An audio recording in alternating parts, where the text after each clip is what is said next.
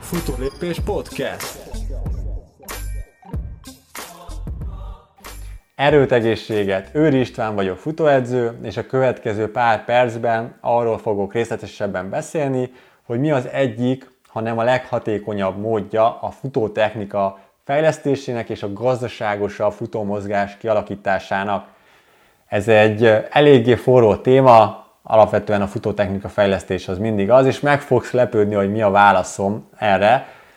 Szerintem az egyik, ha nem a legjobb módszer a futótechnika fejlesztésére, tehát hogy gazdaságosabb legyen a futómozgásunk, az nem más, mint a gyors, intenzív futás. Miért érdemes alkalmazni ezeket a gyors, intenzív edzéseket? Egyrészt azért, mert az ilyen futások alkalmával ugye meglehetősen nagy a szervezetnek az energiaigénye. Tehát amikor futsz egy 100 méter lendületeset, még hogyha nem is maximális sebességgel, akkor is a szervezetnek lesz egy nagyon nagy energiaigénye, és ebben az esetben a test automatikusan törekedni fog arra, hogy a lehető legenergiagazdaságosabban, lehető leghatékonyabban történjen meg a mozgás kivitelezése. Ugye az energiagazdaságosságnak több aspektusa van, én most kifejezetten a, a futótechnika és a biomechanika oldaláról közelítem meg. Természetesen itt vannak egyénenként korlátok, például, hogyha egy szabadidős sportolót veszünk, akkor jelentősen ugye befolyásolni fogja a mozgás mintáját az, hogy milyen izomzattal, izomerővel rendelkezik, mennyire iskolázott a mozgása, tehát mennyire fejlett a mozgáskoordinációja, továbbá az izületi mozgástartományok, tehát hogy mennyire vannak beszűkülve az izületi mozgástartományok, akár a boka, akár a csípő, csípőizület, stb. De azt el lehet mondani, hogy minél intenzívebb a futás, a test annál inkább törekszik a gazdaságos kivitelezésre, bizonyos mértékben, és itt jönnek be ugye az egyéni korlátozó tényezők, melyeket már említettem. Milyen futásokról lehet szó? Nyilván egy szabadidős sportolónak nem kell elkezdeni sprintelgetnie, mert azért az egy sérülés veszélyes dolog, hogyha nincs megfelelően felépítve, viszont 100 méteres repülőfutásokat, fokozófutásokat, rövid fartlekes edzéseket, rövid intervall edzéseket be lehet iktatni. Az a lényeg, hogy az 5 kilométeres versenytempónál magasabb intenzitást kapjunk, tehát az 5 kilométeres versenytempónál gyorsabb tempóval végezni ezeket. Ha idegenül hadnak ezek a kifejezések, ezek az edzés típusok, akkor ajánlom figyelmetbe a Legyél önmagad futóedzője című könyvemet. Ebben a könyvben részletesen írtam a különféle edzésmódszerekről, edzés típusokról és számtalan más kapcsolódó területről.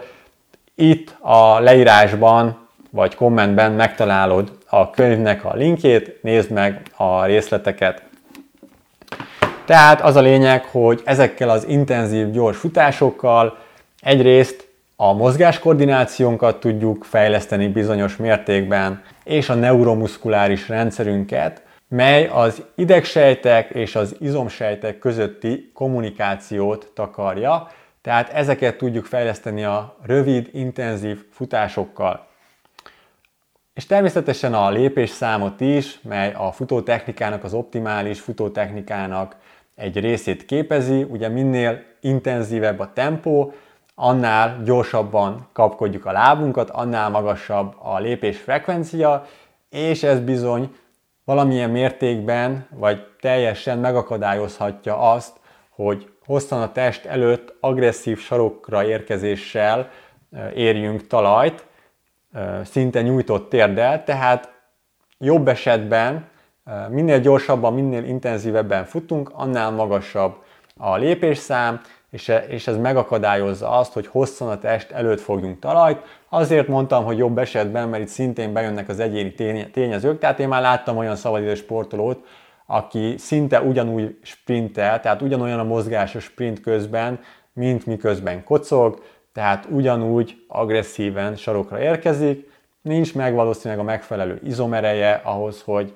akár talp középen vagy lábújhegyen tudjon futni, akár 100 méter hosszan, nincs meg a mozgás koordinációja, hogy érezze, hogy stabilan tud futni, akár talp közép, akár lábújhegyen, tehát Erre mondtam, hogy vannak azért egyéni tényezők, melyek ezt befolyásolhatják, de általánosságban elmondható, hogy a gyorsfutások hozzásegítenek a gazdaságos, optimális futótechnikához.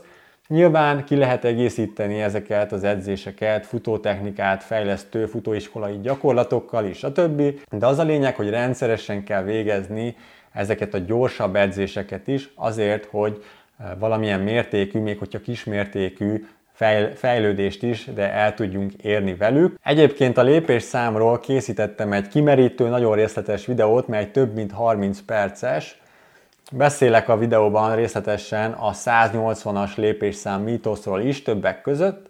Ez a videó elérhető a Futólépés Futástár klubban, mely lényegében olyan futóknak a közössége, ez egy zárt közösség, akik elkötelezték magukat a tanulás és az önfejlesztés mellett. A Futástár klubban rengeteg-rengeteg olyan videós anyagot találsz, blogbejegyzéseket, hanganyagokat, edzésterveket, technikai jellegű videókat, melyek nem publikusak, tehát nem elérhetőek más futólépéses platformokon. Itt a leírásában megtalálod a futólépés futástár klub linkjét, nézd meg a részleteket és csatlakozz hozzánk. Ehhez kapcsolódik egyébként a hét edzése is, mely egy nagyon egyszerű edzés. Lényegében a regeneráló futások közben érdemes rövid, 100 méteres repülőfutásokat futni, tehát akár a regeneráló futás közepén vagy végén. Ezáltal ugye az alacsony intenzitású edzéseken a gyors izomrostok is bekapcsolódnak egy kicsit a munkavégzésbe, tehát nem hagyjuk azt, hogy berosdásodjon a gyors futómozgásunk. Itt nem arról van szó, hogy 100 méteres sprinteket kell futni a regeneráló edzésünk közben, hanem lendületes repülőfutásokat. Egyébként a repülőfutásokról, fokozó futásokról írtam a futólépés blogon részletesen. Itt a leírásban vagy kommentben megtalálható majd ez a link is. Ez a regeneráló futás, ez lehet 8, 10 vagy 12 km edzettségi szintől függően, és ez a 10-15 darab lendületes repülőfutás, ahogy említettem, ez hozzásegít ahhoz, hogy egy picit a gyors futómozgásunkat is elővegyük ezeken az edzéseken, mert hogyha például maratonra vagy ultramaratonra készülsz, akkor nagy, nagy valószínűséggel az edzéseidnek a jelentős mennyiségét, hanem a teljes mennyiségét alapvetően alacsony intenzitású futások teszik ki, és bizony ez hozzájárul ahhoz, hogy hosszú távon a mozgásod eh, lomhább lesz, beleülősebb lesz, tehát alapvetően megváltozik a mozgás koordinációd, és a későbbiekben sokkal nagyobb nehézségeket jelent majd számodra, hogyha gyorsabban szeretnél futni. És ezekkel a rövidebb, akár repülőfutásokkal, fartlekedzésekkel pályán, vagy rövid intervall edzésekkel.